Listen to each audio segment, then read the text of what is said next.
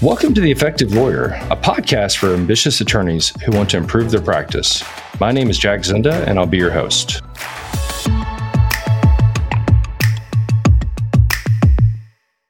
Welcome to the Effective Lawyer podcast. My name is Kevin Tully. I'm the Chief Marketing Officer at Zinda Law Group. And with me, as always, is our founder and lead trial lawyer, Jack Zinda. Jack, today we're talking about attending your first hearing. Where do we start? All right. Well, I guess we start. You just got out of law school, um, or you just switched to becoming a litigator, and uh, you got assigned a hearing, or maybe you got a case, and you have a, a, really important hearing on your docket, and you're trying to think, where do I even start? How do I get ready for this um, this event? Um, and as with most things at our firm, we have a system or a process to help junior attorneys or attorneys without a lot of experience achieve great things at these hearings. We've had attorneys this year that in their first year have gotten awarded attorney's fees on motions for sanctions, have won motions to compel, have won Daubert motions, motions for summary judgment. And it's one, they're great lawyers, but two, it's the system that we use to um, make sure they're prepped and well read and know what to do. So, talking through the system, let's talk about the first thing you want to do. Uh, number one, read the local rules. This is something I see attorneys overlook all the time. We had uh, a really amazing litigator join our firm, and he'd been an attorney for about six years in another state and had worked on really big cases, products liability cases, death cases, all sorts of stuff. And he had moved to Texas, and so he'd taken the Texas bar, got licensed, and he had his first hearing on a motion to compel issue. And uh, he came back and asked what happened. He's like, yeah, that hearing did not go well. Um, you know, the judge really got mad at me, and we were supposed to go, and he made me wait till the end of the day. So I sat there from 9 a.m. till 4 p.m. to go. I was like, well, what happened? He's like, I didn't announce ready. He's like, what does announcing ready mean? I was like, well, in this county, you have to go online and fill out a form that says you're ready for the hearing. And if you don't, they automatically put you at the bottom of the docket. And I said, well, let's talk through the prep for this hearing. Like, did you go through the prep checklist? And I looked at it and it was blank. And number one said, read the local rules. And in the local rules, he would have seen that he has to announce ready. And I bring that up because that, that attorney was really sharp and really good. And they overlooked a small thing that had a major impact. Um, if you go to the same court all the time, obviously you don't have to read the local rules every time, but a new court, you want to make sure you've reviewed it, especially if you haven't been in front of them in a couple uh, years.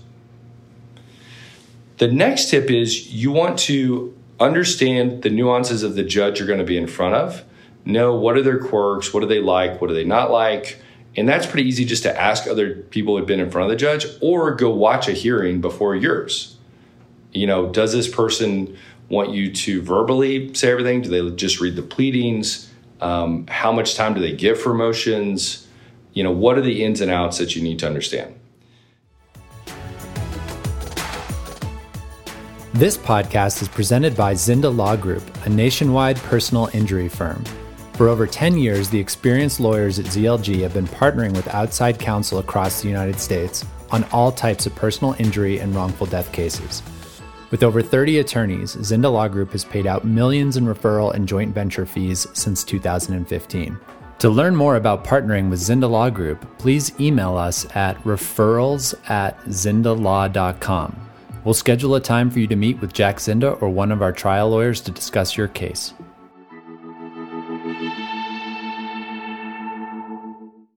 The third is understand what your objective is from the hearing. I see attorneys a lot of times get so caught up in like the minutia of winning or a civil procedure issue or a discovery battle that they don't think what am I really trying to achieve by winning this and they look petty in front of the judge.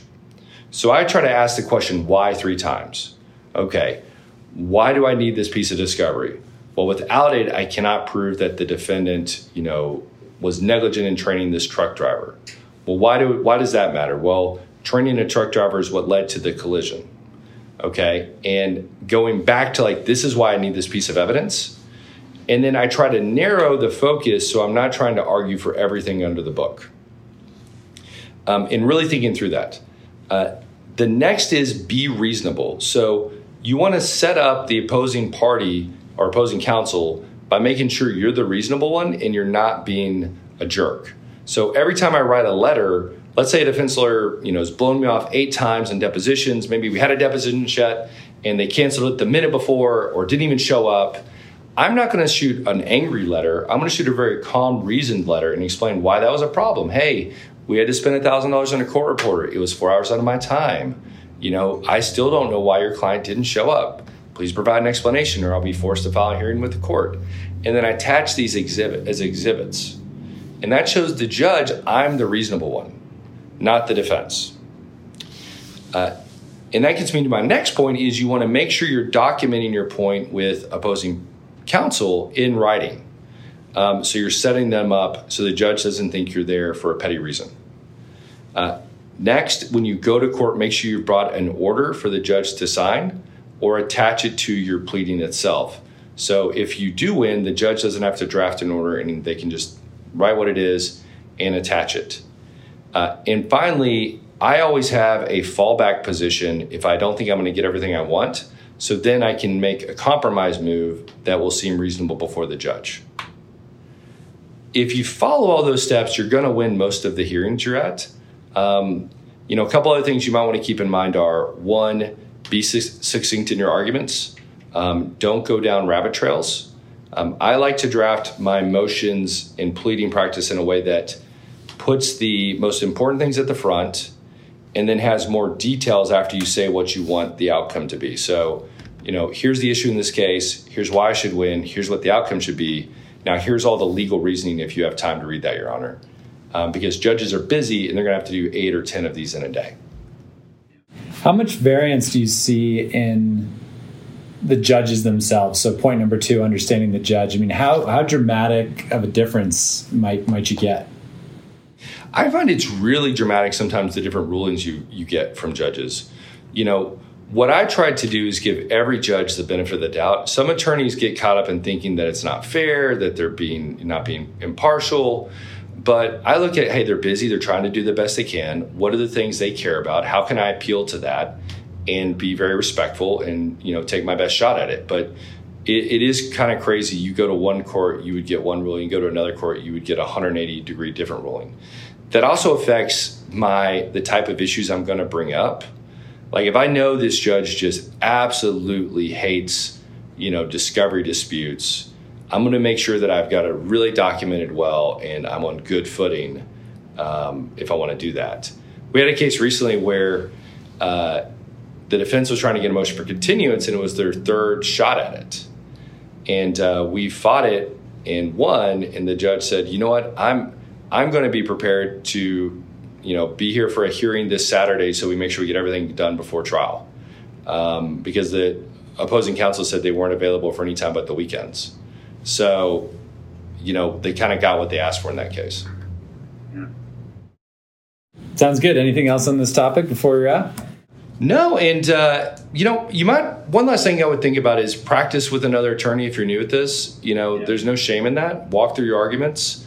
Um, I find if I practice something like this once, I'm much more calm and prepared when I go in and do it. And it's natural to feel nervous. Like if you don't feel nervous as a trial lawyer, you're not doing something right, you know, because it's nervous to put yourself out there.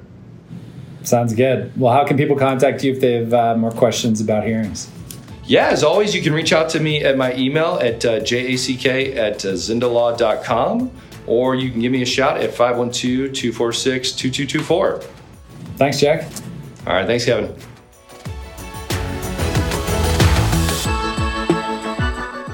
Thanks for listening to today's episode of The Effective Lawyer.